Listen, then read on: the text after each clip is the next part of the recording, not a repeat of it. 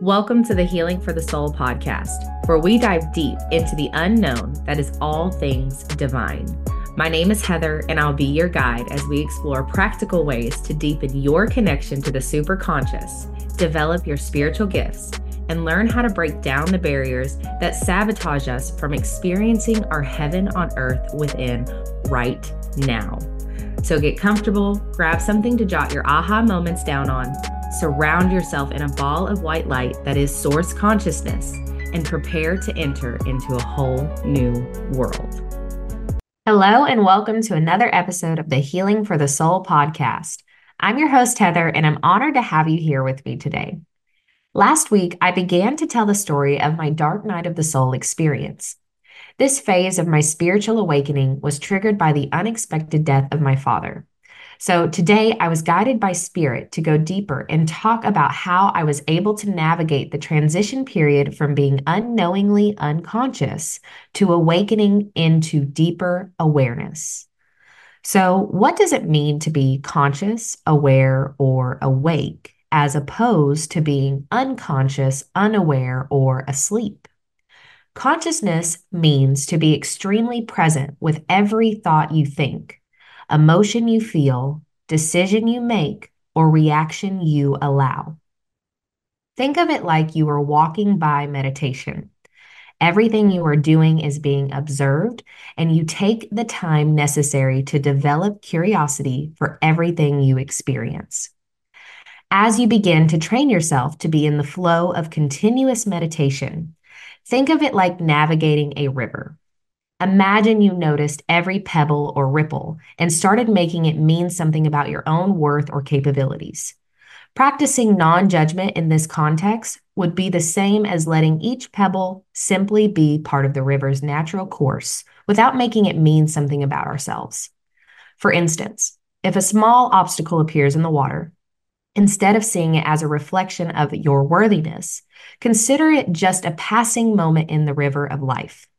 Correct any instinctive judgments by challenging yourself to view these moments through what we can call divine eyes, seeing them with a broader, more compassionate perspective. It's like allowing the river of your thoughts to flow freely, unburdened by unnecessary judgments. This means if something happens within the flow of your personal river of life, such as abuse, disrespect, or toxicity, and therefore are not the frequency or energy that is aligned with your dream world or heaven on earth. It needs to be examined and processed without judgment and then released and replaced with a higher frequency that will promote actions, habits, and behaviors that are more beneficial for the vision you are wanting to create instead. It is important that we do not allow ourselves to stay in or entertain the frequency of judgment, perfectionism, or rigid thinking as often as possible. The more aware or conscious you are of your thoughts, the more aware you become of your judgments. And every time you become aware of those judgments, be sure to remind yourself it is not the time to beat yourself up for judging something again, but instead an opportunity for you to replace that low vibing frequency with something better. Let's break down the idea of being knowingly or unknowingly unconscious. When something is happening unconsciously, it means that it is occurring naturally throughout your day without being fully aware of it. This can keep you stuck in that energy until you either become uncomfortable enough to take action or something prompts you to snap out of it. Now, if you're consciously aware of what's happening, but it's a habit or a pattern that isn't beneficial, the challenge arises. You may know what you're doing, but you might not recognize it as a problem. In other words, you might not see it how it negatively affects or impacts the world around you or even yourself. This lack of awareness can hinder positive change. It's like being caught in a cycle where breaking free requires not just recognizing the behavior, but also understanding its impact on yourself and the broader picture. Consider the pressing issue of our planet's health as a profound example of knowingly or unknowingly acting out unconscious behaviors.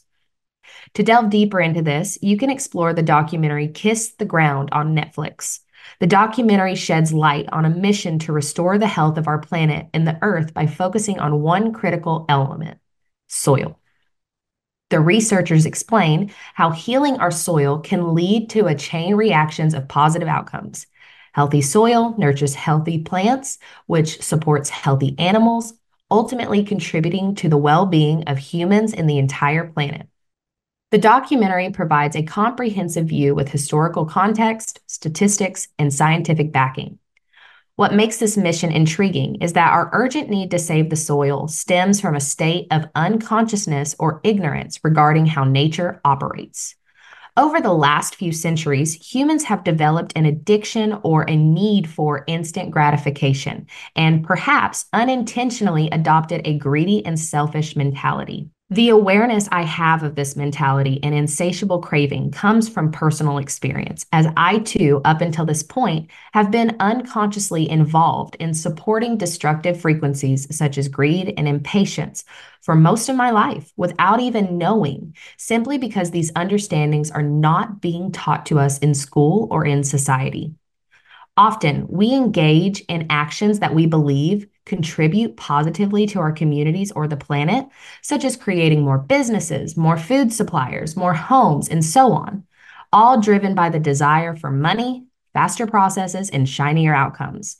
Ironically, these actions can lead to more harm than good, creating cycles of karmic debt.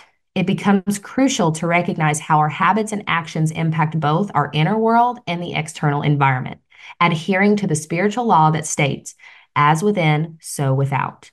An example from the documentary highlights the consequences of unconscious agricultural practices over the past century. The demand for rapid reproduction in farming has led to an increased need for tools, land, chemicals, and inhumane systems. This unexamined approach goes against the principles of nature, actively defying the will of Mother Earth. It serves as a stark reminder of how knowingly or consciously choosing to ignore the negative effects of our actions perpetuates a cycle of harm to ourselves and the planet. The documentary challenges us to question, challenge, and align our actions with the harmonious flow of nature. Therefore, it isn't until two things occur that someone will be able to begin the journey of transitioning from unconscious or unaware into consciousness awareness. Number one will be when the pattern is beginning to come to the surface and you are noticing it more often. Number two is making an active decision to question whether that pattern is serving you in your highest good or in the highest good of others around you or not. Once you are able to notice and question these unconscious patterns, you are on track to building a habit of living your life through the observer perspective from within your heart. This observer perspective is what I like to call our soul or our God self. Once you are able to connect to your God self, and you can then take the steps necessary to build a deeper connection to this part of you, which can be done through daily journaling and visualization meditations. Taking every moment you can to remember to consult with your God self, asking this part of you what to do in every interaction or move you make. If you make a commitment each day to connect with this part of you and build trust with it by following its guidance, you will be able to navigate the transitional period with more ease and less overwhelm as you begin to shift realities. To help paint this picture a little better, I want to use my personal journey as an example and do my best to highlight the roadmap I was shown to follow so that you can begin to look for ways to implement these tools into your own life if you needed to. After my divorce, I was completely exhausted and beyond stressed out to the point that my body was sending me red alerts of my declining health. This near death realization experience had sent me into a space where I was willing to look for what was responsible for the patterns of terrible things happening to me. I began to recognize how awful I was treating myself. I wasn't eating, I wasn't sleeping. I was always stoned or trying to stay distracted, so I couldn't have any time or space to feel any of my feelings that had been building and building from losing my father, experiencing postpartum depression, and ending my marriage. My body began to shut down because I had been sweeping all of my trauma and overwhelming emotions under the rug for years, and it was beginning to bust out of the seams when I was faced with the choice to heal or die. Thankfully, because I chose to heal, it was in that decision that I was able to create space and willingness to be more curious about what control I really had in my fate. This is when I began to wonder if I was attracting so much negativity, trauma, and disappointment into my life as a result of my mind being so filled with fear, pain, and anxiety. It was in this moment of me noticing my negative self talk, along with my willingness to question if my thoughts and emotions about myself and the world were serving me or hurting me.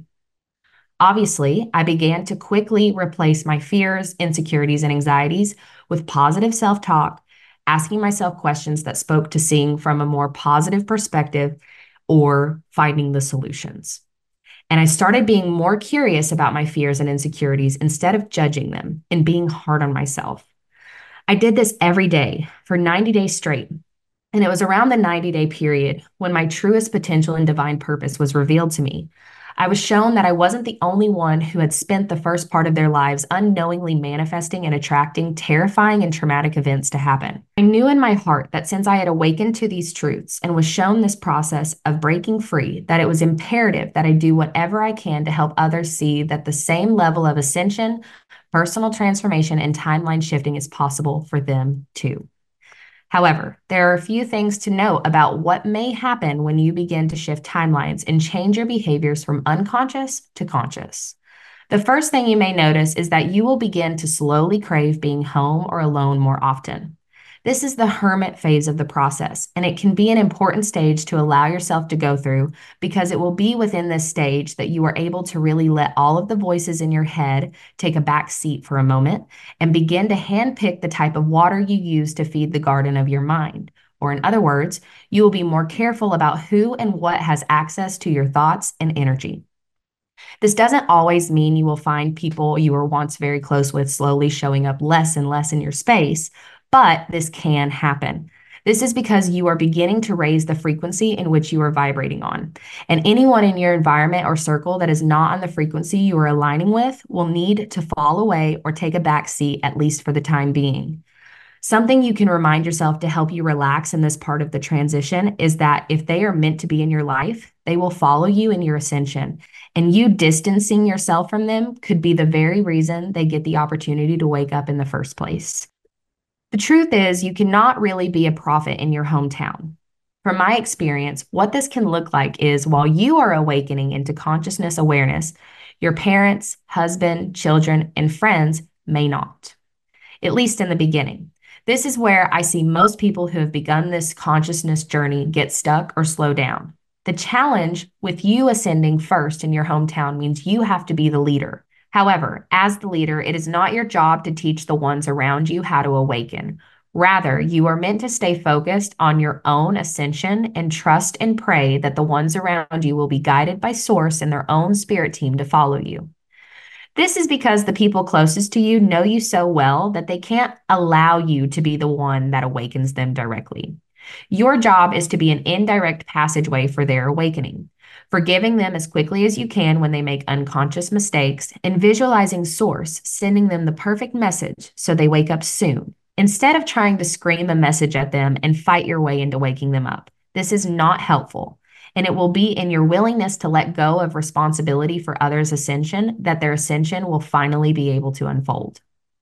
So, this has been the behind the scenes of my journey from the dark night of the soul to consciousness awareness. We explored the essence of consciousness, the importance of non judgment, and the significance of questioning our unconscious patterns. Remember, it's not until we notice and question these patterns that we can truly transition into a state of higher awareness. As you navigate your own path, consider this Are you living consciously or unconsciously? Are your thoughts, actions, and decisions aligned with your highest good and the greater good around you? I encourage each of you to take a moment after this episode Reflect on your own journey. Notice those patterns coming to the surface and actively decide whether they are serving your highest good or not. Connect with your inner observer, your God self, and embrace the power of daily journaling and visualization meditations to ground you and hold you accountable to your journey. And it's a great way to track your progress along the way. Your journey, much like mine, has the potential to shift realities and lead to profound personal transformation. I invite you to share your thoughts, experiences, and insights. Let's build a community where we support each other on this journey of awakening. Reach out to me on social media at facebook.com slash holistic healer Heather or email me at connect slash soulhealerinstitute.com.